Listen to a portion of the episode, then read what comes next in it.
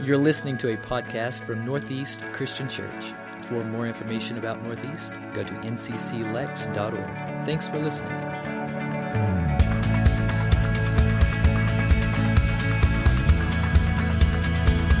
starting a brand new series called Awkward Family Photos. And as you can tell, uh, our, our crack staff went out and behind my back, they uh, secured this beautiful photo. And my wife, she was hilarious. She said, Oh, I can't believe they're using it. I go, Yeah, you were helping. You helped them get the photo, okay? And incidentally, I think she looks awesome in the photo. I mean, somebody said, What is that, Monty and his three daughters? I go, Real funny, okay? And yes, I had a mustache for anybody. Everybody goes, Wow, dude, you had a stash, you know? And I go, Yeah, that's what that is, a mustache. But all that is behind me now. I'm mature, I've grown up, I don't need that anymore. But while we were working on this, you, you think about it. I mean, you've all seen these awkward family photos, right? You've seen them online. There's a whole website dedicated to this stuff. And, and if you've not actually seen an awkward family photo, there's a good possibility you're the one that's making it awkward, okay? That's why they're not talking to you. But our, our team was working around here, and they actually uh, found another photo. Hang on just a second. They, there's a couple of our guys here that are really good friends. Uh, they're so good friends, they're like brothers and they apparently had a photo it was a kind of a glamour shot thing i guess done a few years ago and this is what we found uh, todd ballard and nathan zimmerman both nathan, nathan actually had a perm back then. I don't know about you know he's got great hair but he looks good with a perm. And of course ballard with that sweater vest that is beautiful. That was beautiful. Somebody said was that their christmas card? I said no but it probably should be. Don't you think? That's great. Sometimes, sometimes, no matter what we try, the picture doesn't turn out. Somebody's blinking, the, the littlest one won't smile, uh, somebody's mad, and so we get these awkward family photos. And somebody would say, well, that wrecked our Christmas card. But you think about it. I don't know about your upbringing, but I grew up in a home where my parents put a lot of effort into Christmas. They wanted to be special for us kids. They made a lot of sacrifices, but it was for us kids. They wanted to be special. And I think there were probably some times they were disappointed because we weren't as excited about what took place as they may have wanted. You set out to have this perfect family event. So you try a new recipe and it bombs. It's terrible. It tastes terrible. Or those gifts that you bought for your, for your kids or your grandkids, they, were, they can't miss gift of the year. And the kids weren't really that interested in it. Or maybe the flu makes its way through your family and half of, the, half of your crew is stricken with the bug on Christmas Day. Just not the way you planned it out, right? Well, not only do circumstances get in our way, but just like these awkward family photos, sometimes there are people in our families who intentionally sabotage the holiday. Jimmy Kimmel did this thing a few years ago where he, he, asked, his, he asked the parents to kind of hijack uh, a bit of their kids' gift giving at Christmas. And I'll, I'll let the video explain, but watch this. This is pretty funny. Last week, uh, I issued a challenge. I asked the parents of America to put, pull a little holiday trick on their children. We did this on Halloween with candy and got a lot of response to it. So we did it again, this time for Christmas. I asked parents to tell their kids they were going to let them open one present a few weeks early.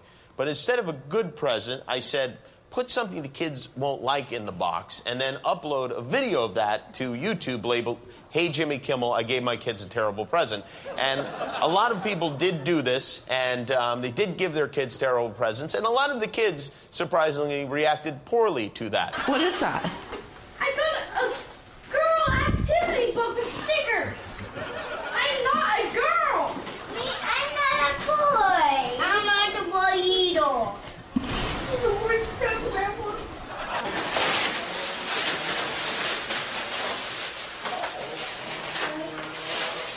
What? I got ponies. That was your great grandpa's camera. I got ponies. What, guys? What's wrong? You're not excited about your I got presents? ponies. I don't want ponies. They're girl. They're for girls. Guys, we, Mine is a stupid book. We thought really hard about what to get you this year. Well, you didn't do a very good job.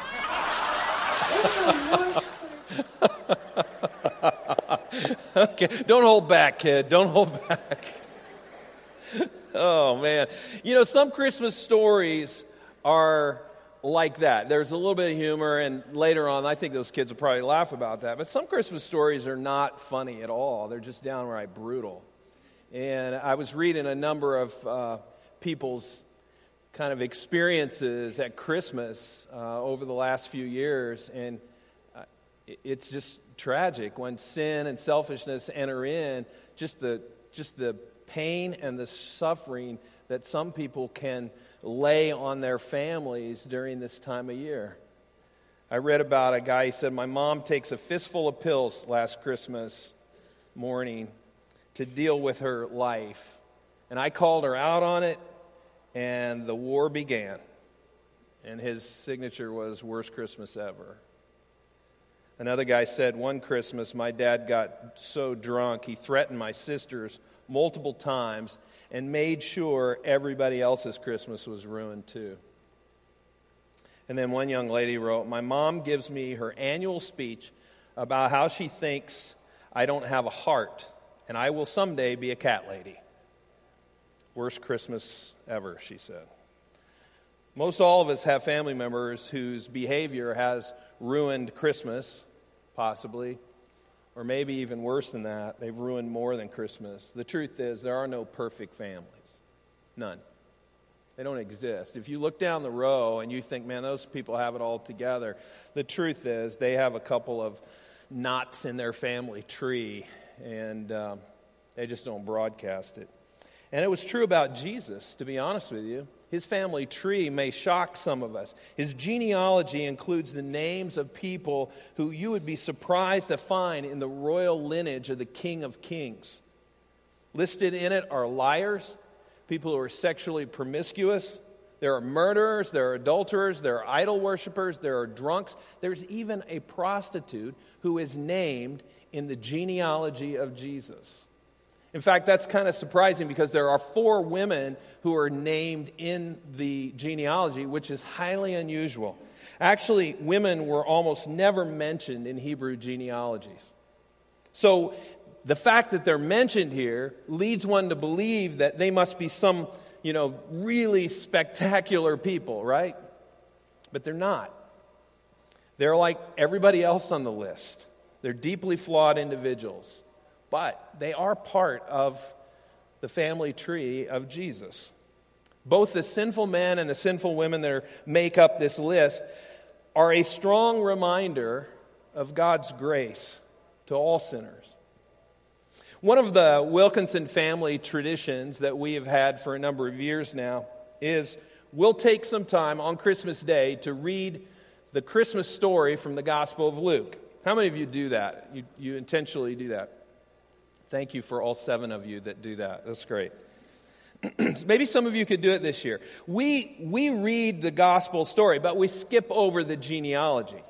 Now, a genealogy is just a list of a family's descendants, and they're in the order that they were born.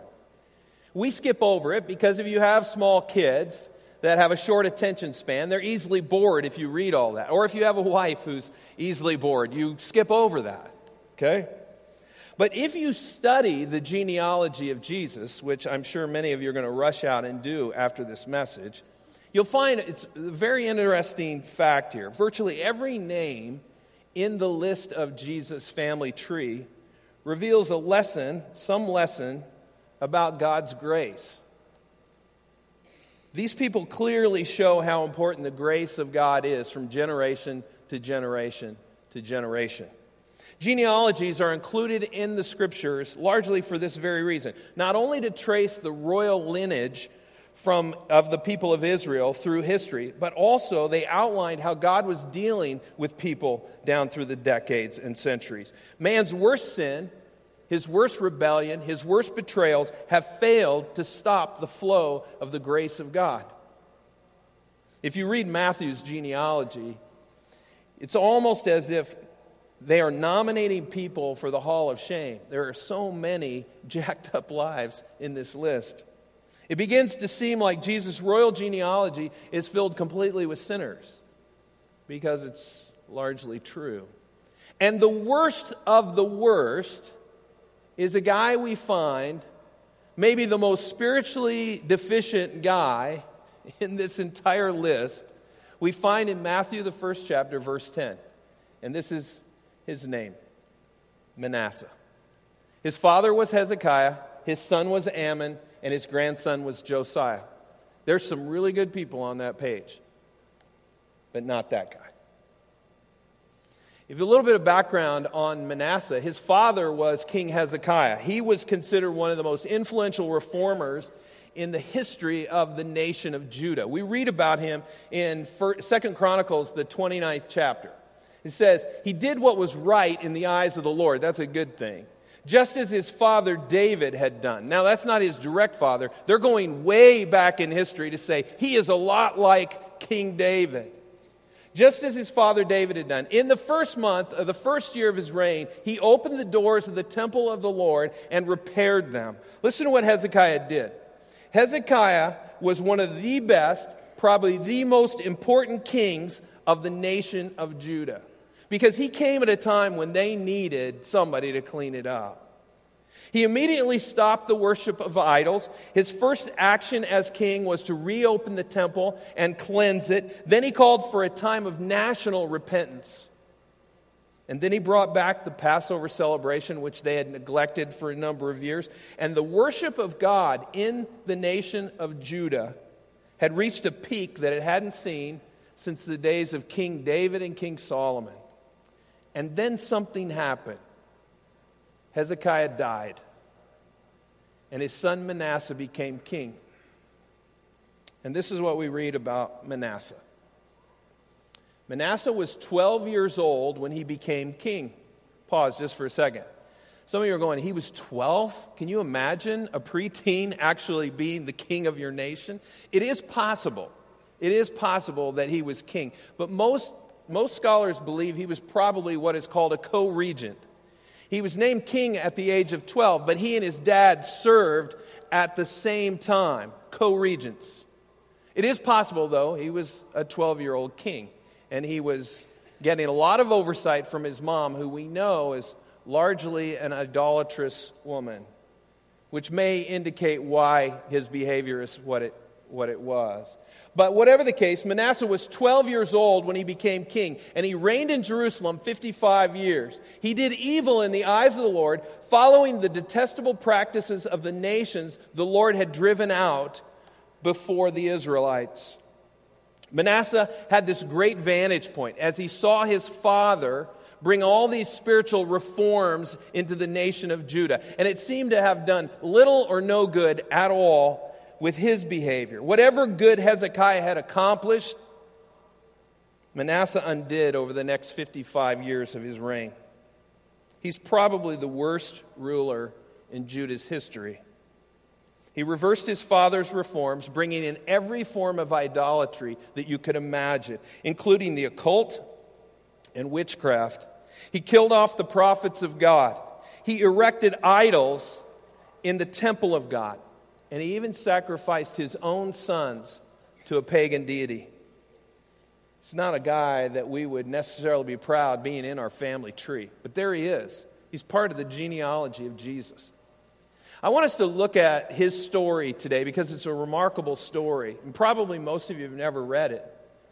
But what I want us to do is look at the story with the intent of getting something out of it. And there's four truths that I want to spotlight as we dig into it. The first one is this sin complicates things. That's probably not news to you all. Everyone in here probably recognizes that fact. But it's really obvious for Manasseh.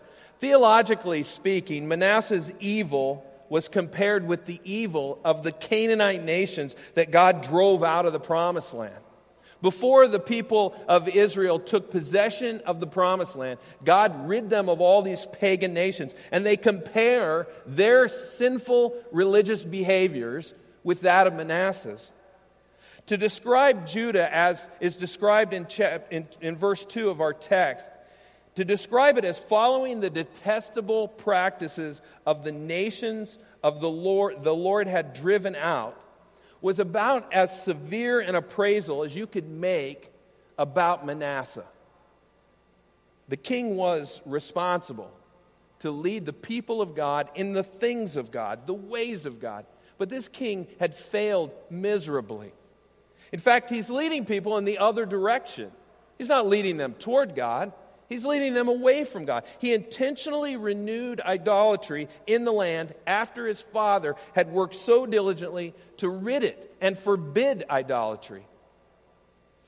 I was with a couple of friends this week for lunch, and we were having a conversation about just life in general. And one of the guys said, Yeah, my uh, cousin a few weeks ago came over and stole from my mom. I said, What are you talking about?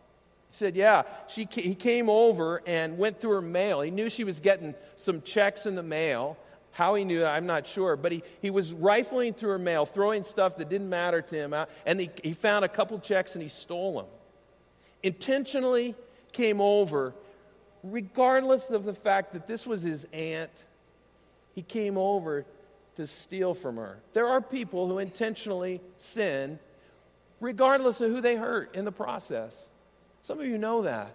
Some of you know that really true. Well, that's exactly what Manasseh is doing here with regard to intentionally expanding idolatry. Manasseh's idolatry was wide ranging.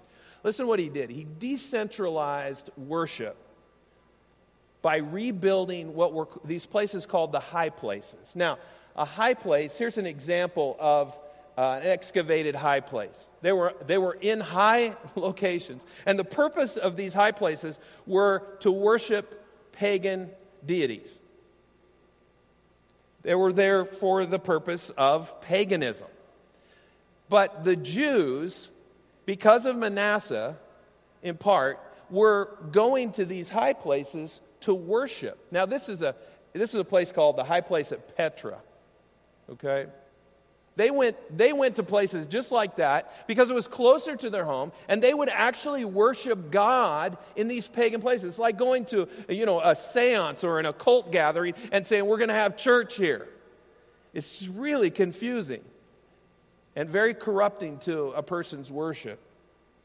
When the Israelites actually conquered the land of Canaan, they were commanded by God to destroy these places because the Canaanite high places were focused on things like fertility cults, where they used male and female prostitutes in part of their worship. They involved child sacrifice oftentimes, and a whole host of other pagan immoralities. We can only imagine. The worship of God, according to the Mosaic law, the law of Moses, stipulated the use of one altar in all of Israel just one altar at the temple of God in Jerusalem as the place for all of Israel to worship. That was it. And the purpose for this was as a safeguard to protect the people from the corruption of idolatry. When they're worshiping at these high places, they're having their worship corrupted by all the sinful pagan behavior there. But if they went to Jerusalem, to the temple there, it was that one altar, the altar of God. And that was the purpose of God. Worship was corrupted when they worshiped on those high places. So here's what Manasseh did to expand his idolatry. The first thing that we see Manasseh doing is he reintroduced Baal worship in Judah. Baal was probably one of the most common pagan gods that there was in that region, the Middle Eastern region. Secondly, he, he introduced a new cult to the Jewish people, the people of Judah. It was an astrological religion that worshiped the starry host. So it wasn't just bad enough to reintroduce all these old pagan religions. He invented a new one that worshiped the planets and the stars. And then, thirdly, Manasseh facilitated multiple deities in the temple of the Lord as he built altars there to all these pagan gods, all around the temple of God. In every way, his behavior was unacceptable to God's intent for the temple. In fact, it was highly offensive to God. You could imagine. God had placed his name in the temple there in Jerusalem. Idolatry comes in, though. He brings it in.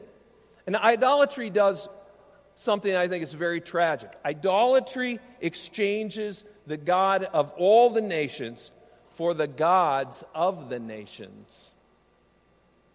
Manasseh not only reverses the actions of his father, King Hezekiah, but he totally ruins the worship of God in Judah. Just decimated it. Instead of obedience in response to God's gracious, his gracious plan of placing his temple among his people, Manasseh starts putting pagan idols in God's temple. Manasseh's list of sins specifies several deviant religious practices. All these practices were actions that were specifically forbidden by God. Listen to what he does. The first one is this, maybe the most horrendous. He sacrificed his own sons in the fire as offerings to a pagan god. Secondly, he practiced the occult, sorcery, divination, and witchcraft. And thirdly, he sought guidance from mediums and spiritists. Experts in this area will tell you that what people think they're talking to are the dead. They're actually talking to demonic spirits. He was involved with some of the darkest of, of uh, religious practices that there were. These were all practices that were common among the nations that were in Canaan before Israel took possession. But then Manasseh does something that even the pagans didn't do. Look what he did. Number four. Manasseh placed a carved image of God in the temple. Now, I want you to take this into context for just a second. Because of the religious consciousness of the people during that era in the Middle East, a lot of people felt that you had to have some kind of image in order to represent your God. And Yahweh had no image. As distasteful as this was to God, Manasseh made one. And he set it up in the temple of God. God didn't have an idol, he didn't have a sacred stone. He didn't need one. All you had to do was look around. You saw his power. And yet Manasseh said, Nah, he needs an idol. And so they carved one and they set it up. Verse 9 How far had they gotten away from the path of God? Verse 9 says, Manasseh led Judah and the people of Jerusalem astray. So they did more evil than the nations the Lord had destroyed before the Israelites. How far had they gone? They were worse than the pagan nations who knew nothing about God who existed there before they got there. How bad was it? It was as bad as it's ever been. The narrative stresses Manasseh's personal responsibility here, but it doesn't take the people of Jerusalem and the people of Judah off the hook. It focuses on the decline of Manasseh's leadership as king. The leadership is so critical of a factor in the spiritual health and maturity of a Christian community. That's why I hope you'll stick around after this service and help us affirm two new elders because godly spiritual leaders are so vitally important to this body, to everybody, but specifically, we're concerned about this body. It's easily, it's relatively easy to lead people into idolatry. Manasseh did it relatively easily. It is very difficult to lead them out of idolatry. So, what happens is we read verse 10, maybe the saddest verse in this entire text. Look what he says. The Lord spoke to Manasseh and his people, but they paid no attention. We could preach an entire series of messages on that right there. They listened, but they didn't hear anything. They ignored him, they paid no attention. The message to repent was sent to Manasseh, but it was also sent to the people of God, and they paid no attention to it. Which leads us to the second truth, and that is this sin always has a price. Sin always has a price.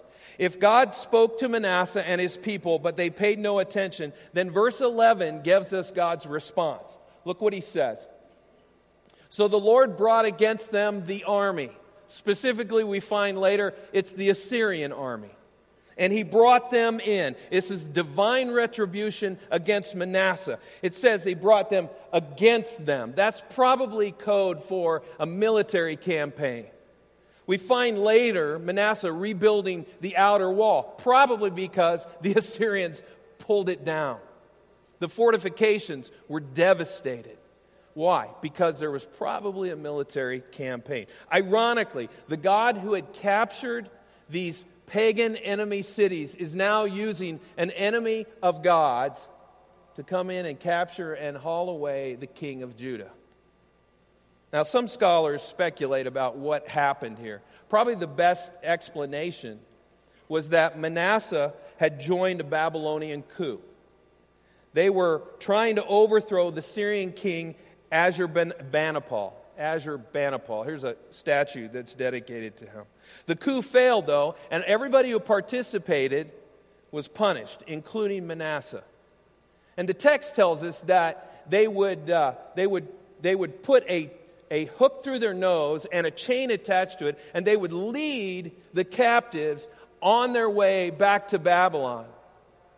Archaeology tells us that it was a very common way of bringing humiliation and and a method of deporting the prisoners away. So here you have the former king of Judah being led away with a hook through his nose and shackles on his ankles.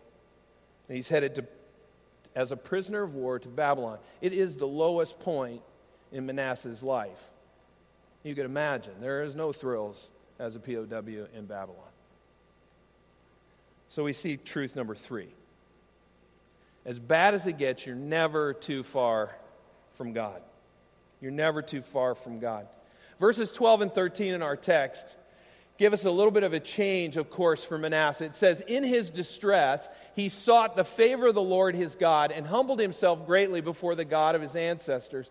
And when he prayed to him, the Lord was moved by his entreaty and listened to his plea. So he brought him back to Jerusalem and to his kingdom. Then Manasseh knew that the Lord is God now, it's interesting. In the Hebrew, there's actually, literally, it's the Lord, He is God. And it's there, this, this emphasis is there to say to the reader that Manasseh knew this was God. This wasn't by, this wasn't by chance. He called out to the Lord, and he knew that the response was the direct relation to the actions of God. There are six things that happened while Manasseh was in captivity. I want to, if you're taking notes, you, we're going to take these real fast. The first one is this He experienced distress. He was a POW. He was, he was not in a good place. But the good that came out of it was God got his attention, it woke him up. The second thing then was he sought God's favor. You know, there's kind of a, an, an adage or an axiom when all else fails, call on God. You know, when all else fails, turn to God. And that's exactly what Manasseh did. He had no recourse. This is it. He is flat on his back, and his vantage point is giving him perspective up here, and that's where he looks.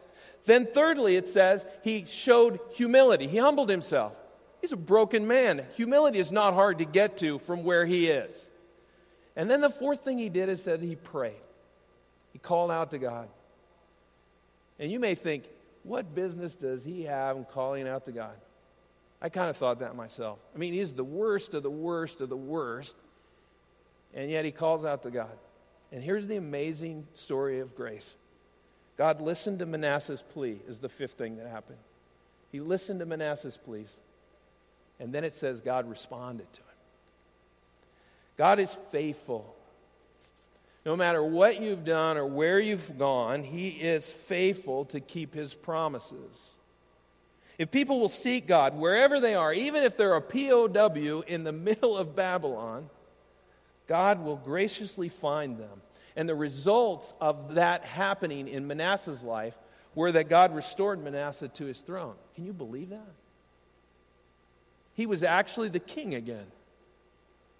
And the Babylonians made that happen. Only God could have, have facilitated this.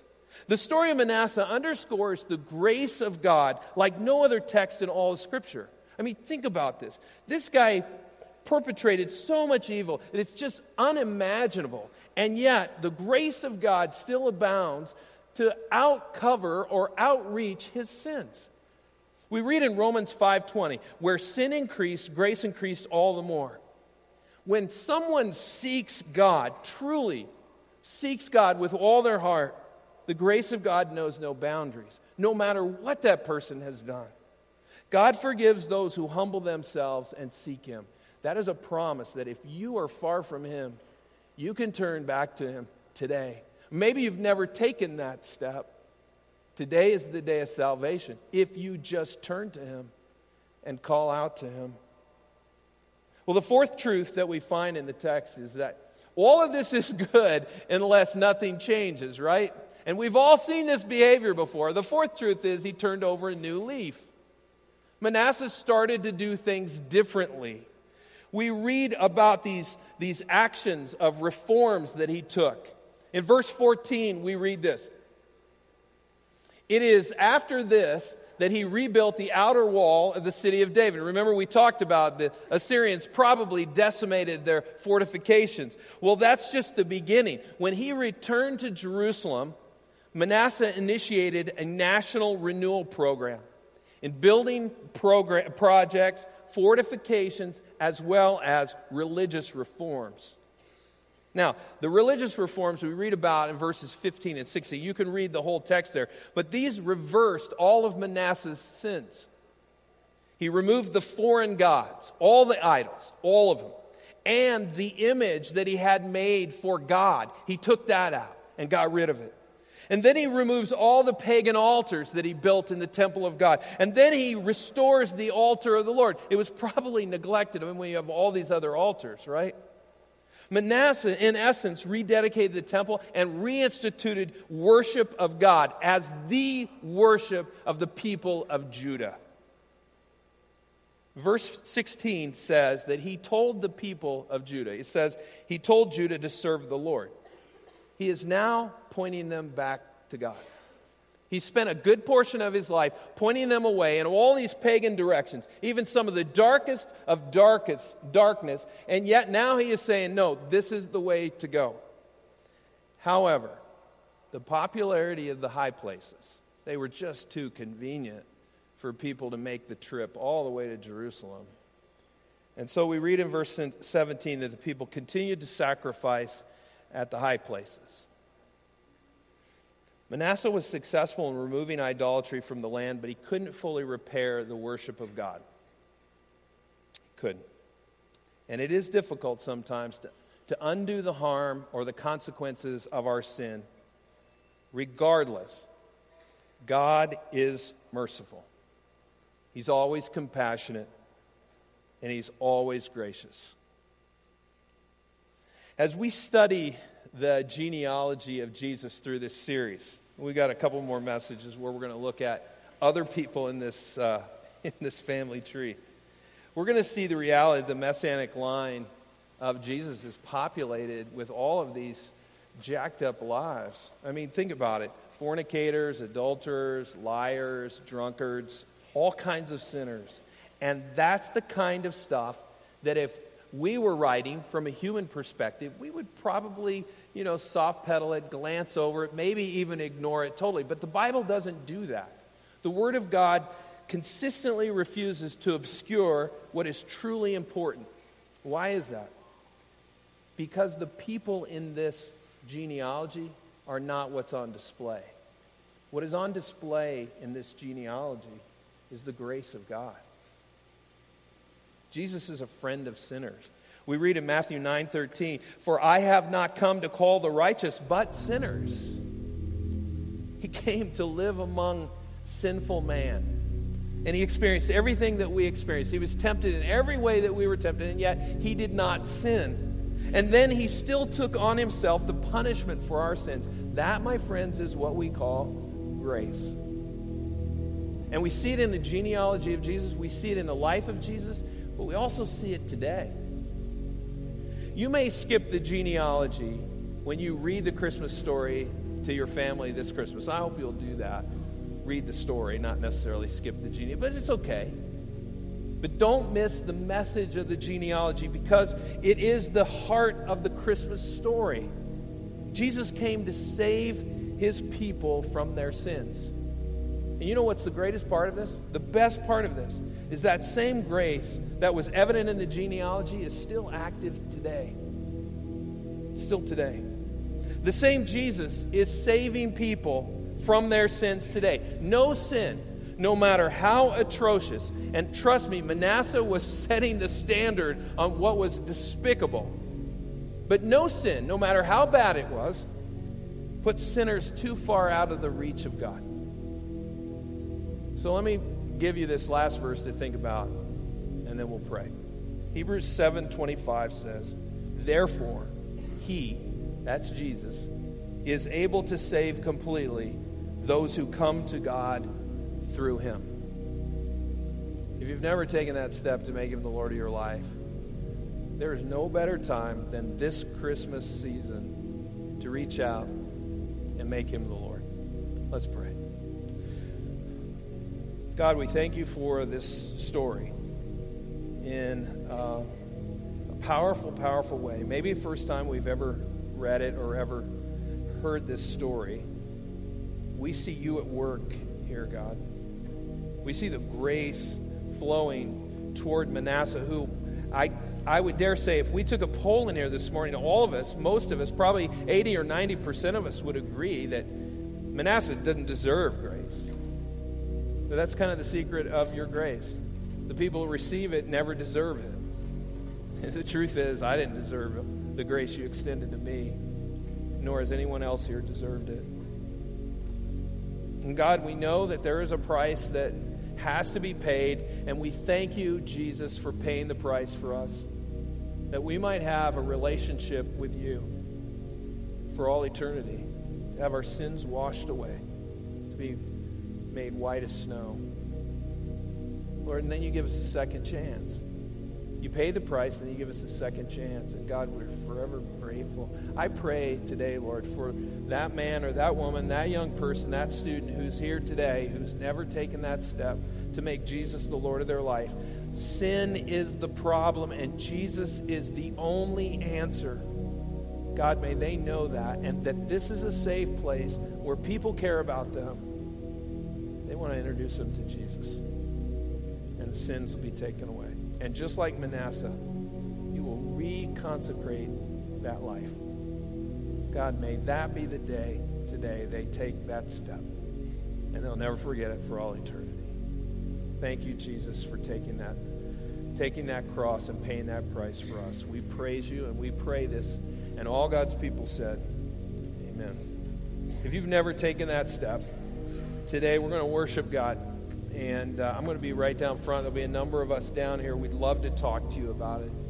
Don't miss out on the greatest thing that's ever happened. That's Jesus laying down his life for us. Come if you have a decision. Let's stand together and worship him.